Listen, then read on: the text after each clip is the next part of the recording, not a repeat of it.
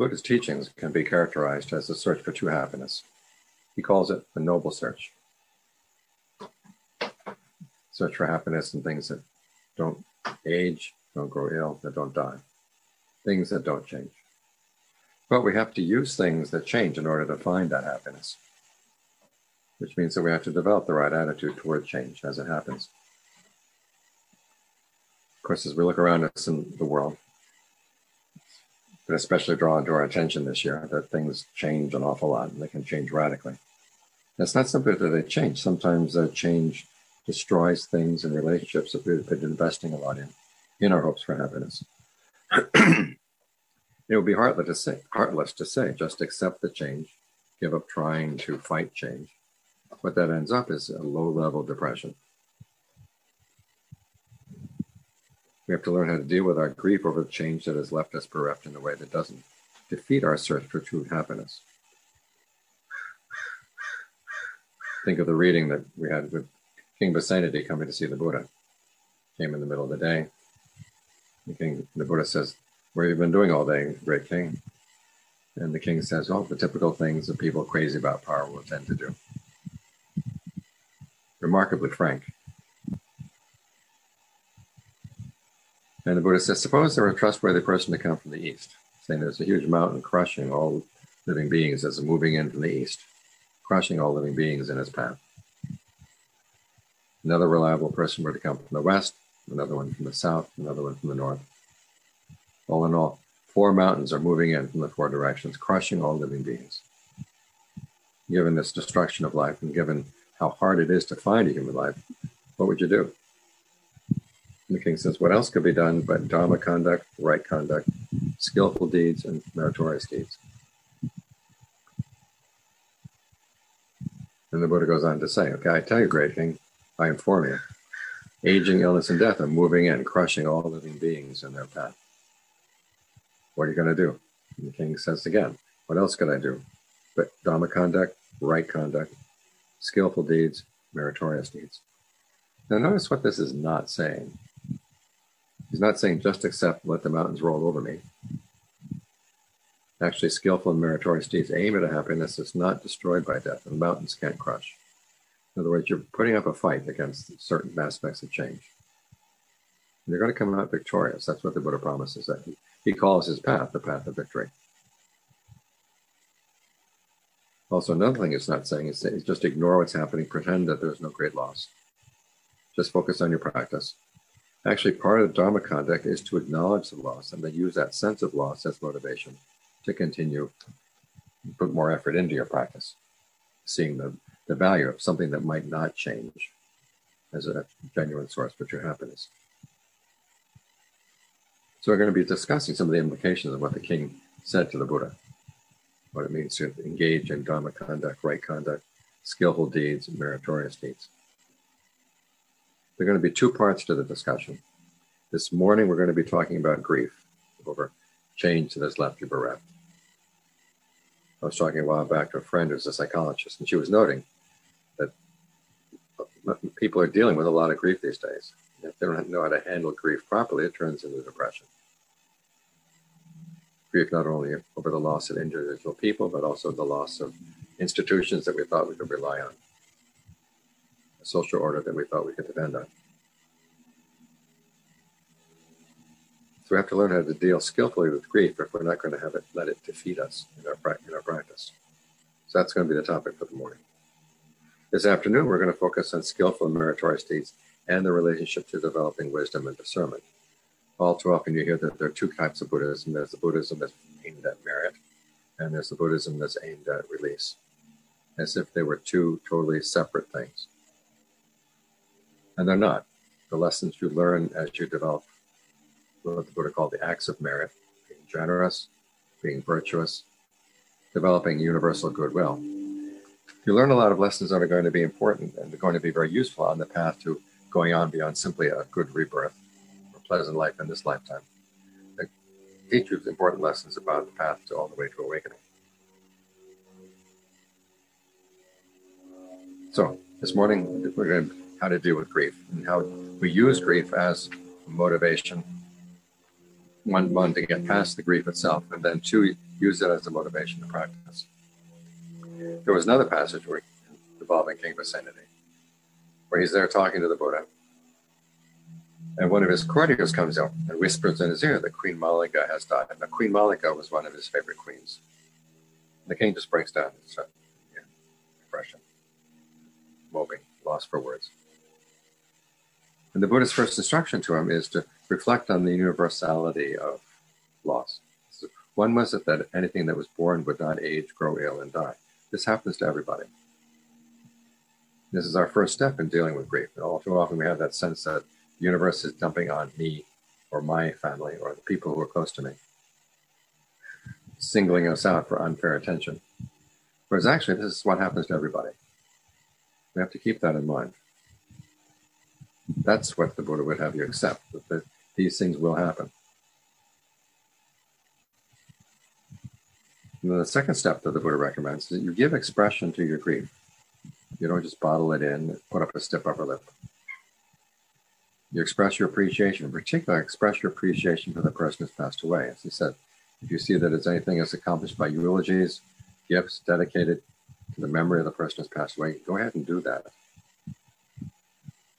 Until you find you've reached the stage where it's being you're being self-indulgent. The third stage, he says, is to realize you still have work to do. There's work to be done. Human life still has meaning. And there's a, there is a great deal that can be accomplished. So you don't want the grief to debilitate you. So those are the three steps. First, reflect on the universality of, of loss, that everybody has to go through this. Second, get, express your appreciation for what you have lost. Realize, okay, it is something genuine that you have been deprived of. You don't just dismiss and say it didn't mean anything to me. Again, that would be heartless. And then the third step is to realize, okay, I still have work to do. I can't let my grief get in the way. Now, these three steps parallel, they're, they're basically three steps in managing grief. But the Buddha goes on to talk about how to get past the get past grief entirely. And it involves the same three three types of steps. First, the universality. when you accept what can't be changed, the fact that this happens to everybody, you move on to the fact that you have to have compassion for everybody. You start thinking about the fact that all these other people that you meet with have, have endured loss the same way you, way you have, and you start looking at them with new eyes. You look into their hearts and you say, well, they have they've had loss too. They've had pain too. And the human response to that is compassion. This way, it, your grief turns into an emotion that's more ennobling and actually is useful for developing good qualities and that help other people. This relates to a, the aesthetic theory that they had back in India in those days. When they said that when you saw unpleasant things on the stage, people could still enjoy it. And the question was, why is that? It's not they're not, they're not being sadistic. It's simply that it's a human reaction. You see somebody else undergoing loss, and you have an, you taste an emotion. And the taste of that emotion is actually pleasant. The emotion itself may be unpleasant, but the little bit of a taste you get is pleasant. It's enjoyable. And they say when you, you see someone grieving on stage, the audience tastes compassion. And there's something ennobling about compassion. It lifts you out of grief. It puts you into a place which, which is an emotion much, which is much more amenable, much more actually can be enjoyable. But it's also motivating you to do something that is more than just sitting around and grieving for your loss. You begin to realize, hey, there are things I could do for other people to help them. But then from compassion, the Buddha says you think even more about the universality of loss. And you begin to realize, this is endless, unless we find some way out. This is what gives rise to another emotion, which the Buddha calls samvega, which can be translated as dismay or even terror. Think about the prospect of getting reborn again and again and again and having to suffer the same loss again and again, no matter where you go. This gives rise to a desire to go beyond not just the suffering of that particular grief, but the causes of all grief. Remember that the Buddha asked the monks one time, which is greater, the tears you have shed or the water in the oceans. This is the, and of course, it's the tears that you have shed over these many, many lifetimes. Think about that the next time you go out and look at the ocean. There's less water there than there has been in the tears that you've shed in the many lifetimes you've been through. He says, when you think about this, it should give rise to a desire for gain release.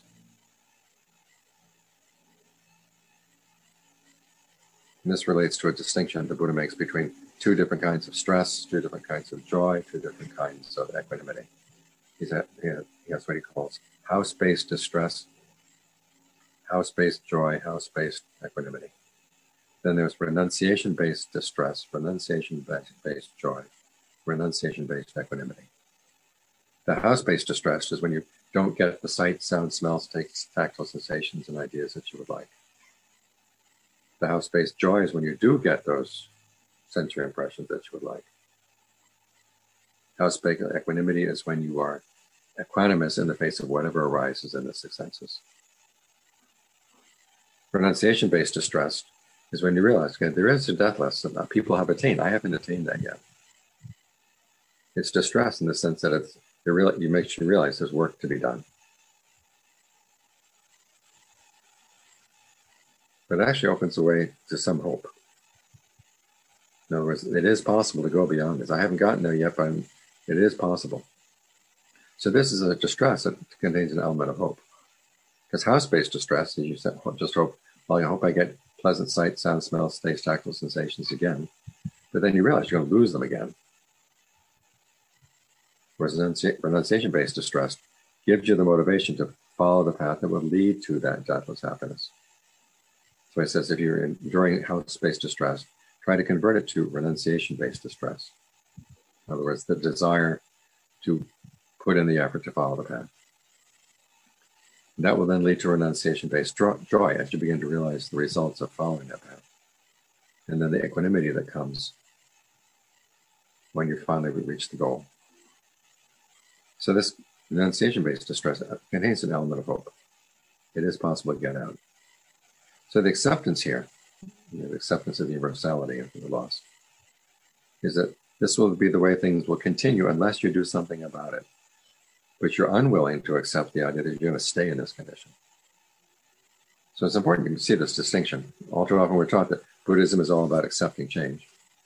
And the Buddha is saying, well, there's some changes, your aspects of change you do accept, and other aspects that you don't. Accept the fact that this is the way things will continue to be unless you get out. But realize it is possible to get out, and you're not willing to stay here. So the lessons of thinking about the universality of grief in a way that motivates you to look for something that's beyond beyond change. The second step in appreci- expressing appreciation, what it talks about when you've lost somebody in the family, you practice and then you dedicate the merit of that practice to those who helped you.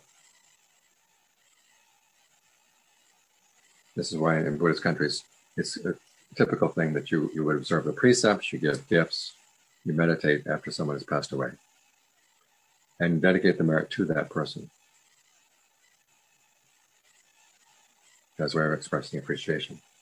But at the same time, you're following the path. You're also following the path as an expression of gratitude for the Buddha, what he went through. You read the Buddha's life story, he went through an awful lot to find this path. And you think it'd be a shame to have it get lost in my generation or get lost with me. And so you work on developing the path as an expression of appreciation of the Buddha. You practice the Dhamma, as I say, in accordance with the Dhamma, not, not in accordance with your preferences, but with the, what the Buddha actually taught. You do it for the purpose of giving rise to disenchantment, dispassion, leading to that renunciation based joy and equanimity. Finally, the third point on the work that needs to be done. Remember the second knowledge on the night of the Buddha's awakening, he saw beings dying and being reborn again and again and again. And the way they were born was based on their actions. Their actions were based on their views. And the views were based on who they respected. If, if you had disrespect for the noble ones, you had wrong view. If you tended to act in unskillful ways, your rebirth was not going to be pleasant. If you have respect for the noble ones, develop right view, your actions will be more skillful and they will tend to lead to better rebirths. And so you realize that's the whole reason why we continue to suffer death and rebirth again and again and again. The reason lies inside. It lies in terms of our actions and the things that we allow to motivate us to, act. So that's where the work has to be done. This is why we meditate, because the sources for the problem of our suffering do lie inside.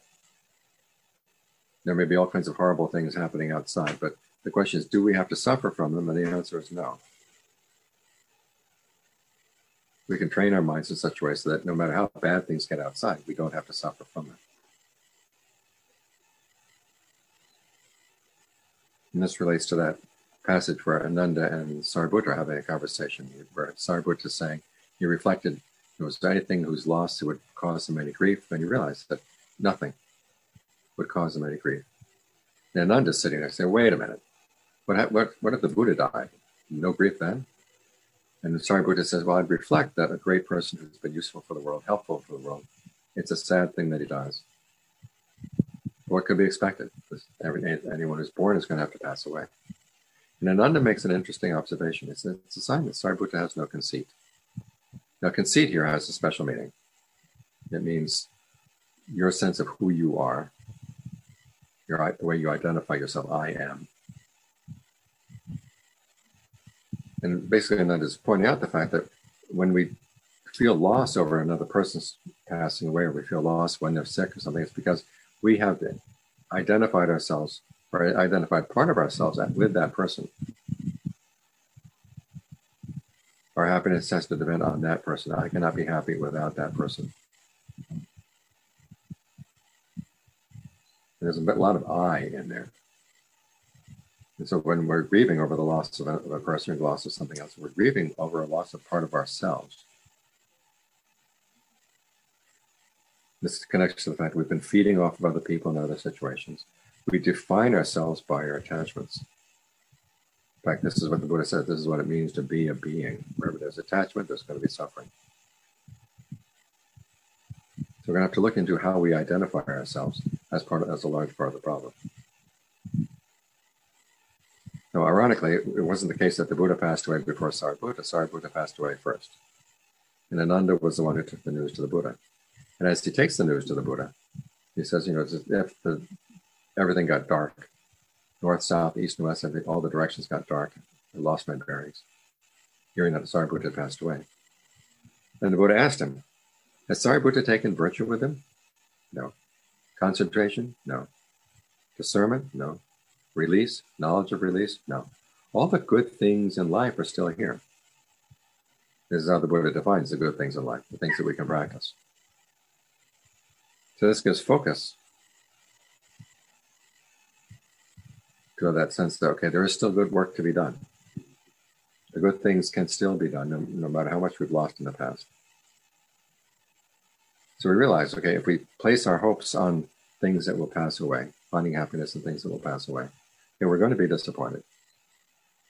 But if we learn how to manipulate cause and effect, develop the good practices that the Buddha laid out, it can lead to something that lies beyond anything that can be touched by grief, anything that can be touched by loss. By following these practices, we're motivated by renunciation based distress, and we arrive at renunciation based joy and then equanimity. We're no longer attached, we're no longer defined as even a being at that point. The point I want to discuss a little bit in, in a few minutes. That's that's where grief ends. Because as long as you're identifying yourself, defining yourself around something that's going to change, there's going to be grief. But if you find that you can arrive at something where you no, no longer have to identify who you are, you no longer, no longer have to need any attachments, not because you tell yourself, don't be attached, but because you found something that's totally satisfactory, then you can let go. And that would be the end of grief. Now, this point about no longer being defined as a being, this, this requires some explanation. Sometimes you hear it said that on the ultimate level of truth, there's nobody there, either us or in the people that we've lost, which is heartless. I had a student a while back who's who broke up with a partner of a long, from a very long relationship. let's call him George, and her name was Martha. And he talked to a Dharma student, Dharma teacher, excuse me. And the Dharma teacher said, you know, well, you have to realize there never really was any George, there never really was any Martha. And as he told me later, he realized it was really bad advice.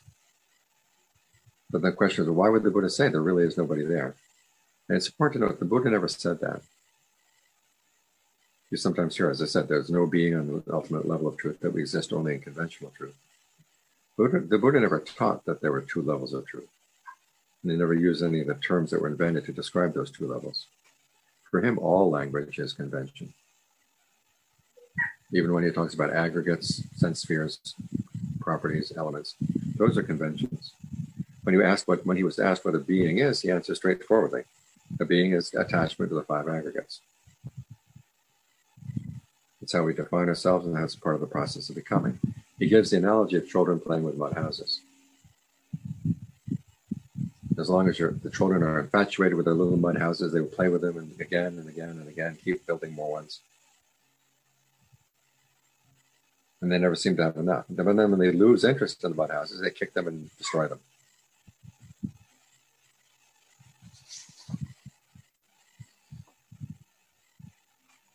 In the same way, he says we, we get fascinated with the, with the aggregates and we get attached to them. And these are processes that are very unstable. Because in playing and building our little houses for ourselves, in other words, taking on an identity again and again. We caused a lot of suffering for ourselves and for others. And even as the body approaches death, we haven't had enough. One, usually one is one, another one. And again, there's one time when the Buddha was asked, how does one being go from one lifetime to another? And again, he never said there is no being. He simply said it's through craving. There's clinging to craving. Will carry you on to the next body. He gives the analogy of a fire. The fire has to depend on the wind to go from one house to the next house. The wind, is, and, and the physics they had at that time, the wind clings to the to the wind. Excuse me, the fire clings to the wind. It gets carried across. So again, the Buddha never said there is no being there. He said simply that we create the sense of ourselves being a being by our attachments. And so the way past this is to engage in a value judgment, to decide this, it's not worth it. And for most of us, we're afraid of that. We say, if I don't have any attachments, who am I? Where am I going to be? And the Buddha says, it's not going to be an annihilation. It's going to be ultimate happiness, actually, when you let go. We take that on faith. But you have to see that it's not worth the process of getting attached again and again and again. This is the, where the Buddha gives the analogy of the children destroying their houses.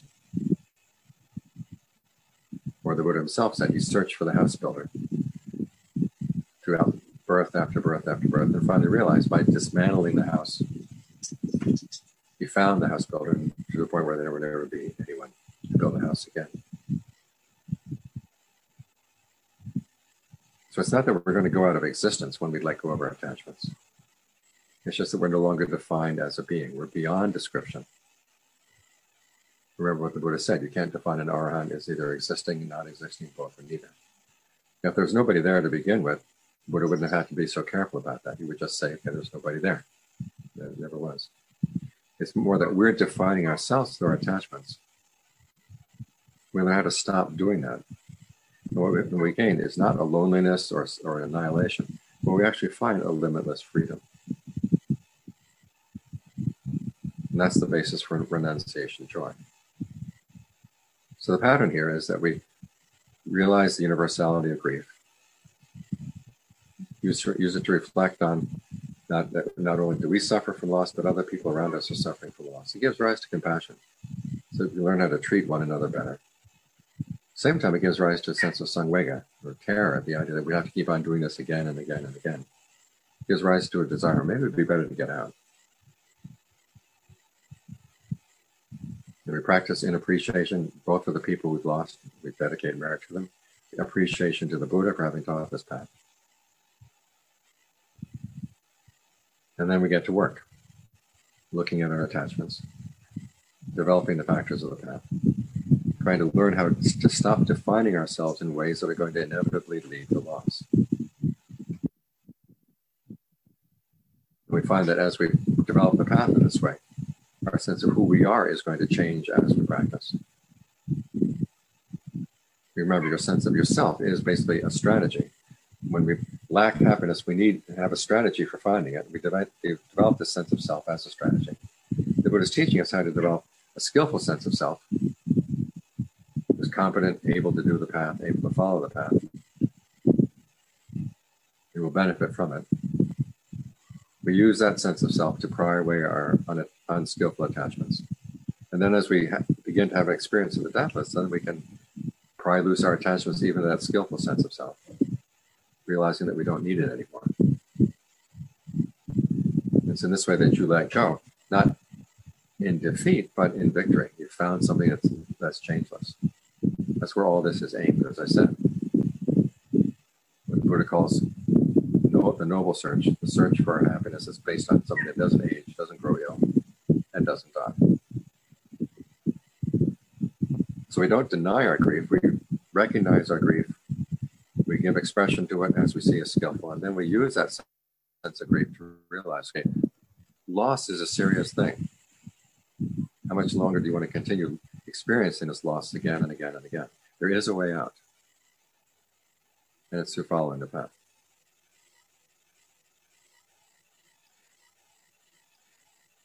Um, I was just curious. Uh, um, the anusaya is that is that making does that make reference to um, uh, what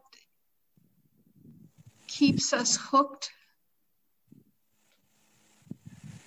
Yeah, uh, there's there are seven altogether. I can't remember the list right off the top of my head, but they are underlying tendencies that will then turn into defilements if you don't watch out. I'm sorry, turn into defilements. Oh yes, yes, and uh, that's kind of our uh, the, our karmic rut ruts. It's old old habits that are just really really deeply entrenched. Yeah, it's our, our yeah. karmic ruts. Okay, all right. Yeah, thank you.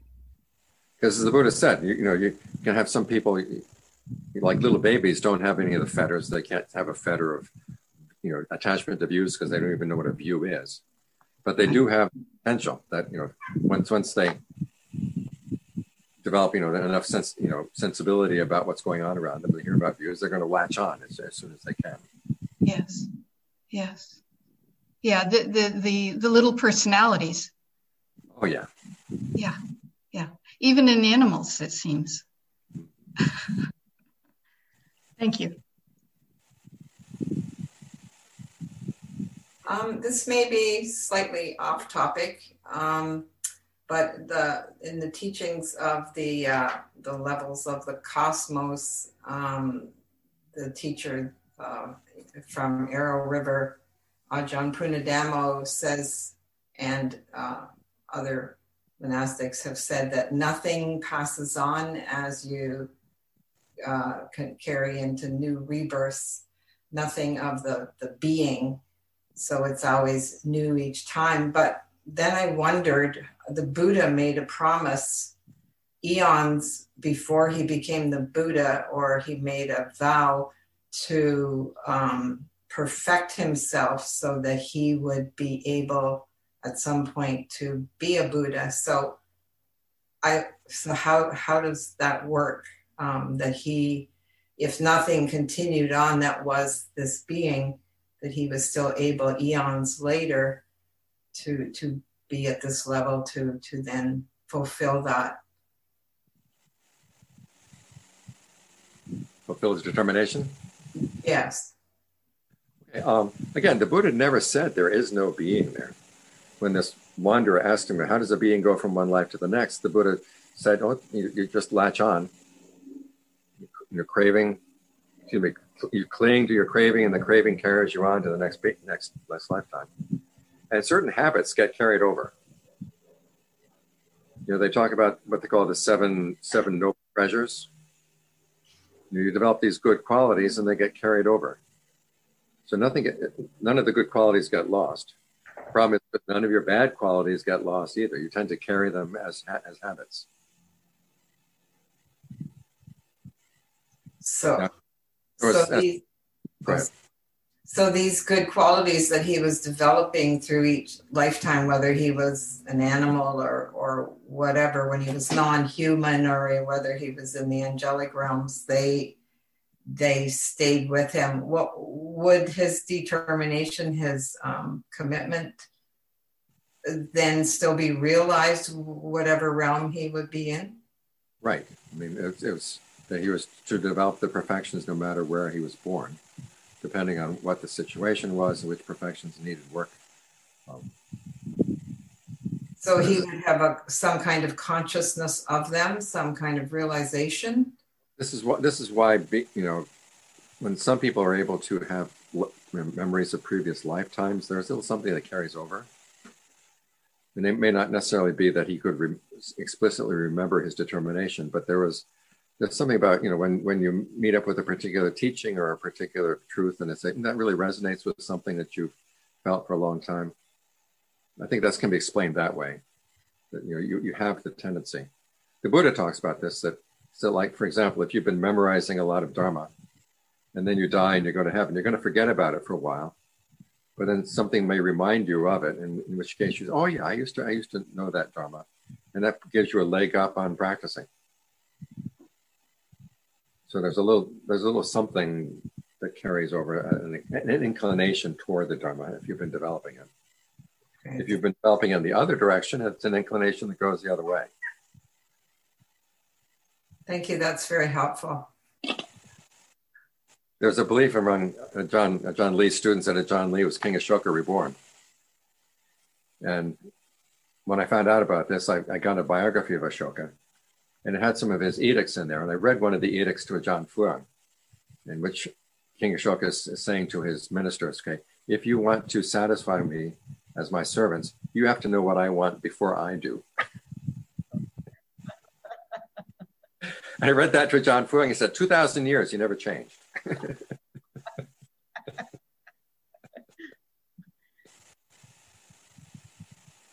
Thank you. Thank you for that very succinct and uh, really nice uh, summary.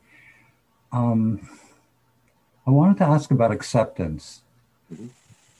You know, I, I, I have a friend who who who thinks that he doesn't want to go through this again, even though he has a fairly good life. And he says very clearly, you know, I, I, I just want to let this all go. Uh, the next lifetime, you know, I don't want it anymore. But I have the sense, and I've had a lot of loss,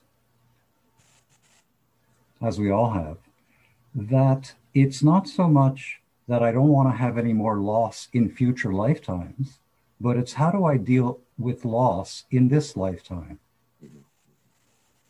And so there are skillful ways to do that. So there's the universality, there's using it to generate compassion and doing all those other things, and that you can come to terms with the loss and be with the loss and be with the joys 10,000 joys, 10,000 sorrows. So, how, how do, and I, I totally get that there's something beyond that's, that's really blessed and blissful. But this is okay too. so uh, Joseph, you hadn't suffered enough loss yet. I'm sorry. Maybe. I know when when when you say ten thousand losses and ten thousand sorrows, it sounds like it all evens out. But I, I think I think there's it, it, goes heavier on the loss.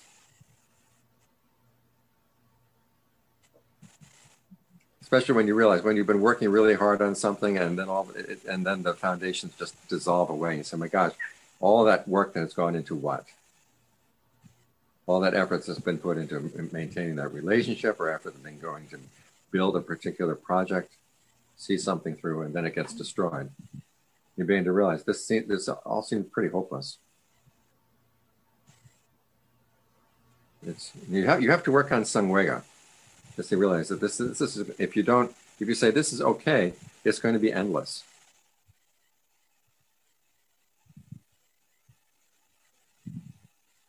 you know, you begin to realize, you look at your life, you say, well, I have my memories, but then your memories get to slip. Or else the wrong memories start coming up, the memories of, you know, things that you very much would like to forget, suddenly they impress themselves in your mind. You ask yourself, what do I have left? You know, for all that effort that went into it, what's left? I guess it has to hit you. So they make the comparison with the horse. You know, the horse that all it has to do is you say the word whip and it says, okay, I'm going. Another horse has to see the whip. Another horse has to feel the whip against its skin. Another horse has to feel the whip into its flesh. Another horse has to have the whip get into the bone before it, before it's willing to go. So you have to ask yourself, those which kind of horse do you want to be?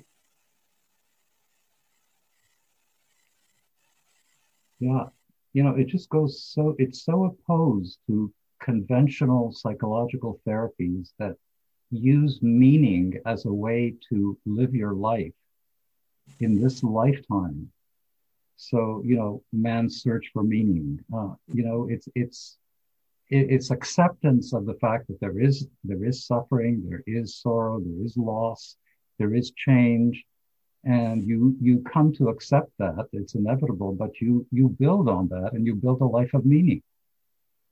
Well you know, the buddha offers meaning in the path. So this this is something that once you've accomplished it's not going to be taken away from you. Because if, if your meaning is based on something that eventually you're going to lose anyhow, you say, wait a minute, that it's beginning to seem kind of meaningless.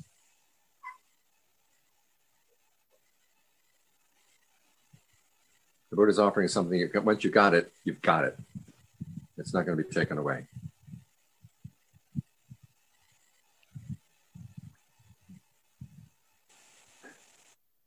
Uh, hello, hello from Belarus.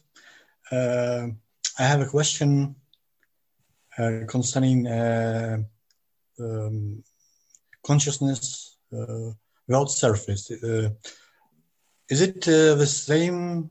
Um, I, I, I, feel it's not the same, but what is the difference between the consciousness without surface and, for example, Mahayana um, term of Buddha nature?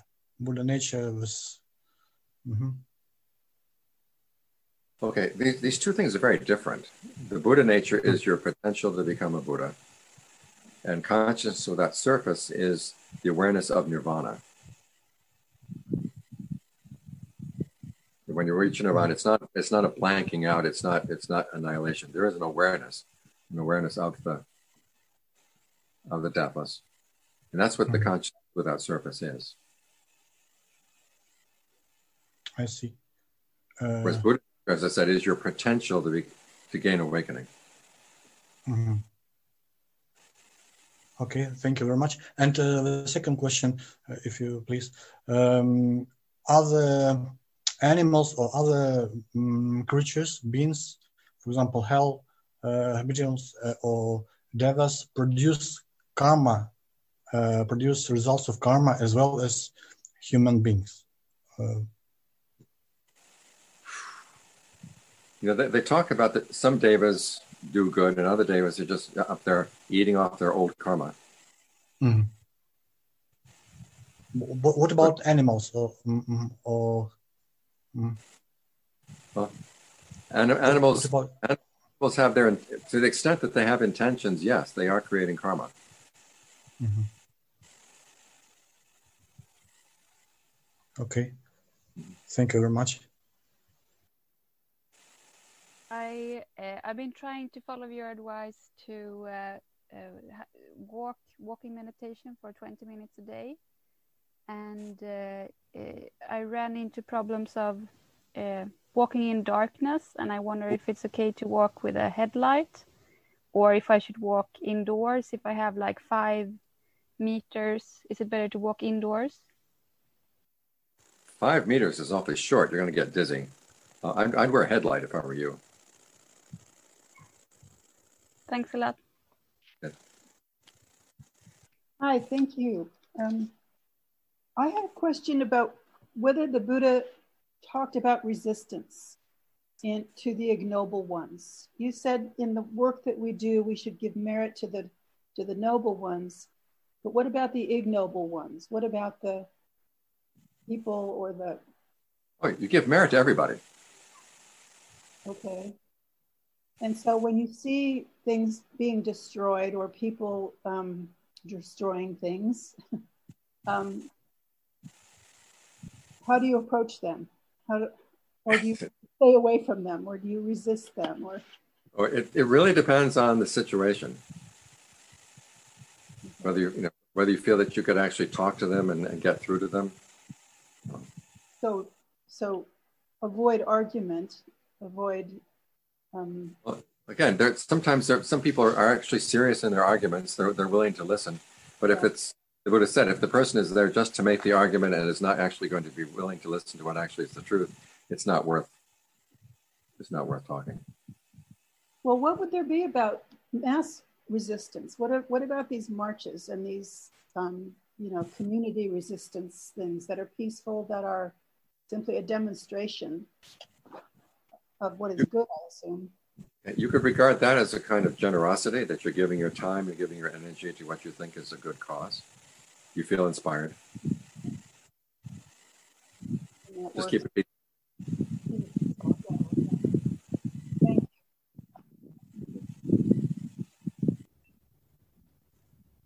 Hi, thank you, Ajahn.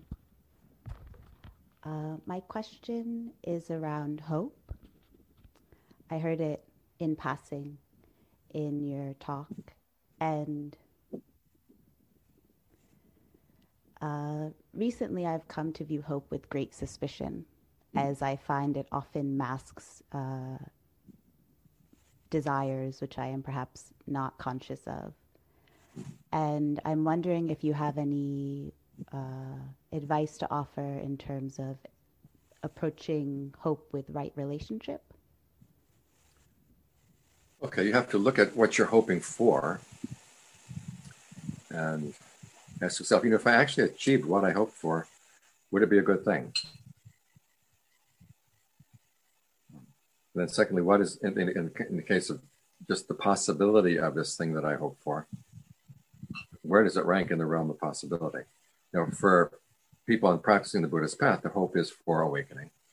And we say we, you know, we can't prove that we're going to have awakening, but we see people who have taught this path, who have followed this path, they seem to be reliable people. And as I say, all you need to do is be a human being and you can follow it. So I have, you know, you're a human being, you've got the qualifications. And so that's a case where you'd say that there's, it's a reasonable hope. But you have to watch out for our unreasonable hopes it's also reasonable in the sense that, you know, if you were to attain what they promised, it would be, you know, a really excellent attainment. You'd be secure. But we have a lot of things that we hope for in life, and you, if you actually get them, you find that you're actually putting yourself in more danger, or there are other drawbacks that you hadn't considered. So if you're going to be hoping for something, you want to look at it from all angles. Say, okay, if I got this, what would be the drawbacks? Am I prepared for that? Do you have an example of anything that you'd like to, particularly that, that you'd like to discuss? Not in this context. Okay. You, though. But, so I'm hearing approach it perhaps from the lens of the the danger, the gratification, the escape, kind of that. Great. Thank you.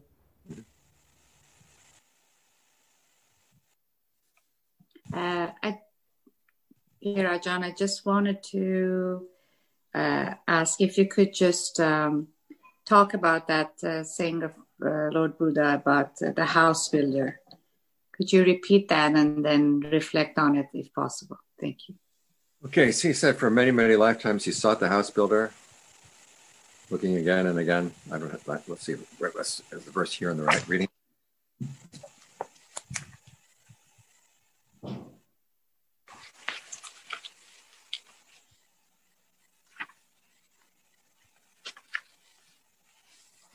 Okay, so the round of many births I wandered, roamed without reward, without rest, seeking the house builder. Painful as birth again and again. Okay, house builder here is the desire to go into a new state of becoming. Now, state of becoming is when you take an identity on in a particular world of experience. Um, and that can be either on, on, a momentary level in the mind where you say, you know, I'd like to have this, and all of a sudden you become the person in your fantasy world. Mm-hmm focused on a desire, and there's a world that develops around that desire. Or else, when you when the time comes when you're going to be dying from this lifetime, and you actually move into another identity in another world on a physical level, both of those are called becoming. And so it's the desire, it's the craving that keeps keeps wanting to go and find new objects to desire and a, new identity to take on in order to find those des- those desired objects and that also assumes the whole world around that particular object. Um, that's what that's what the house builder is. So when he sees the process of house building and how we put these processes of house building together, he realizes, okay, it's really empty, and it's all driven by the craving. When he's gotten to the point where he can put an end to the craving, that's the end of building new houses. So when you're destroying the house doesn't mean that you destroy your identity. It means that you analyze it and you take it apart to the point where you have dispassion for it, because it's it's the passion that keeps it going, like the glue that holds all this together. So um, to rephrase that, going back to what you said, that that latching on of and then that, that causes the craving that causes a rebirth Mm-hmm. It could be a lifetime of rebirth, or it could be a momentary rebirth, like constantly thinking and imagining yourself in different scenarios and then your mind wandering off. Right. Every time we latch on, we're building a house. Right, right. And the thing is that that momentary process, it's the same thing that's going to happen at death. So if you don't get that momentary process under control, that's what's going to carry you on to another lifetime. Thank you so much. Hi, Ajahn. Most teachers translate metta as loving kindness. Well, your explanation of metta as goodwill makes more sense to me. There are other definitions, meanings, and translations that are really widely used that you've disagreed with. How has it been for you in terms of your relationship with others in the Buddhist community in confronting those differences? And why do you think there is so much resistance in the mainstream to adopting what uh, what I would define as your definitions, which are correct uh, in, in, terms of definitions, meanings, and translations? Oh, I don't know. but it, you may have noticed I'm pretty much of a loner down here in San Diego. yeah, exactly. That makes it a lot easier. Um, so, what do you advise to those of us who agree with your translations on interacting with other teachers and their students, etc.? Is it even useful to engage with other teachers and students who use the, those uh, the other meanings and translations of the Dhamma, or does it just create confusion and conflict and should be avoided? Well, again, it depends on the individual teacher and the individual situation and, and the way you raise the issue. Don't say, "Hey, Tom Jeff's got the right definition." Okay, how about how, how about this other definition? Which which do you think would be preferable? What's what's the advantage of goodwill as opposed to loving kindness? What's the advantage of loving kindness as opposed to goodwill? That kind of thing. Approach it in a more neutral way, non-confrontational. Then you find some people are happy to discuss, other people don't want to discuss, and you say, okay, fine. Well, there seems to be a smorgasbord of different teachers and teachings out there. And um, i'm often you know other people say well you should listen to this teacher or that teacher. But somehow over the years um, when when you get satisfied with a certain way of uh, of hearing the dhamma and listening i.e the way that you teach it um, it seems like it's um, not really a useful uh, way to spend time. Would you disagree with that? Well i when i was studying in thailand it was, a, it was a time when a lot of famous Ajaans were still alive. And someone once said to me just that, you know, there are a lot of other famous Ajaans alive, you know, um, why do you hang around with Ajaan Fuang all the time? Why don't you keep on moving around? and I, you know, I haven't come to the end of a Ajaan Fuang yet. Right. So basically, if you're satisfied, you're satisfied. Satisfied, yeah. Yeah. yeah. Thank you.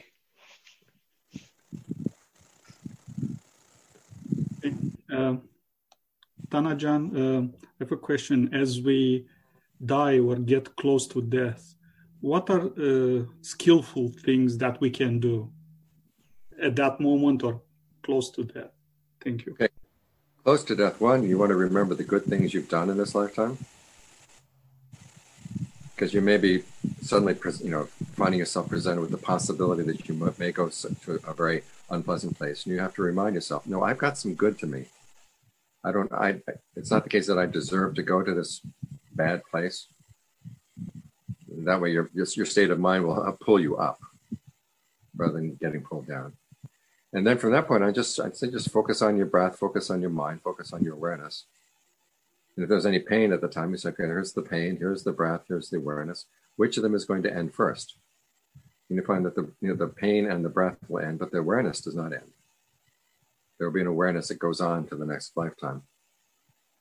And the less burdened that is, then the better the better the place you may go. In fact, it is possible, the Buddha says, that it is possible to gain awakening at the moment of death. So practice for that if you can.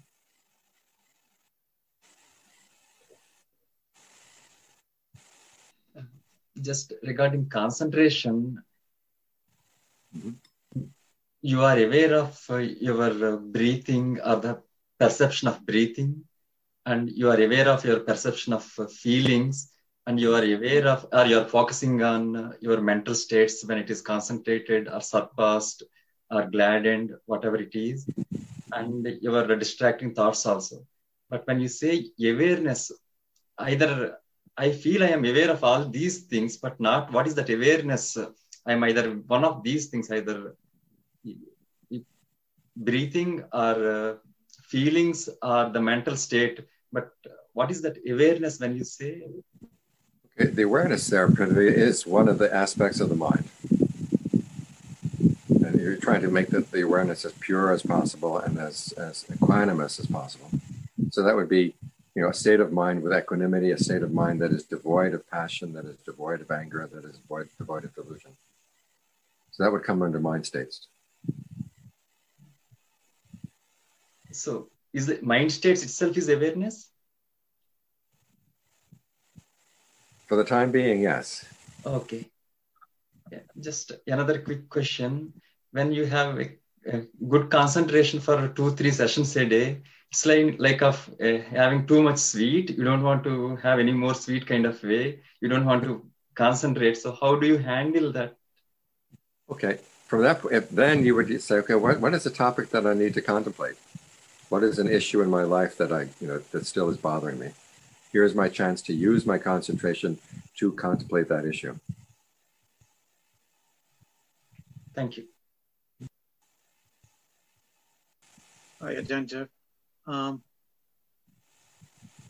so, you know, when I when I get anxious, um, and I realize, okay, I, I am creating the anxiety myself, but um, it's a doing but I can't find the sort of switch to switch it off, you know. Um, so I, I think you said there's a five, the five aspects arising, passing away, um, the allure to it, and the escape. So I, I don't, I guess I don't see any of those. I only see that the anxiety is there, and I'm, you know, I'm doing it. How, how do I switch it off? Okay, you have the first thing you have to realize is that you're not doing it continuously without stop. You'll be doing it and stopping, doing it and stopping it. So the first thing you want to look for is go, when do I stop and then when do I pick it up again? Okay. Look for that. And what about the al- al- allure? You know. The allure. Well, then the question is, once you see yourself picking it up again, you say, "Well, wait a minute. Why do I want to pick this up again?" That's where you. That's where you begin to see the allure. That there's something that pulls the mind yeah. pulls them up. Many times, especially just... is anxiety. The, the the sense that if I'm anxious enough, maybe I can prevent the problem from happening. Okay. okay. Thank you very much, Ajahn. Okay. Yep. yep. Okay. See you soon. Take care.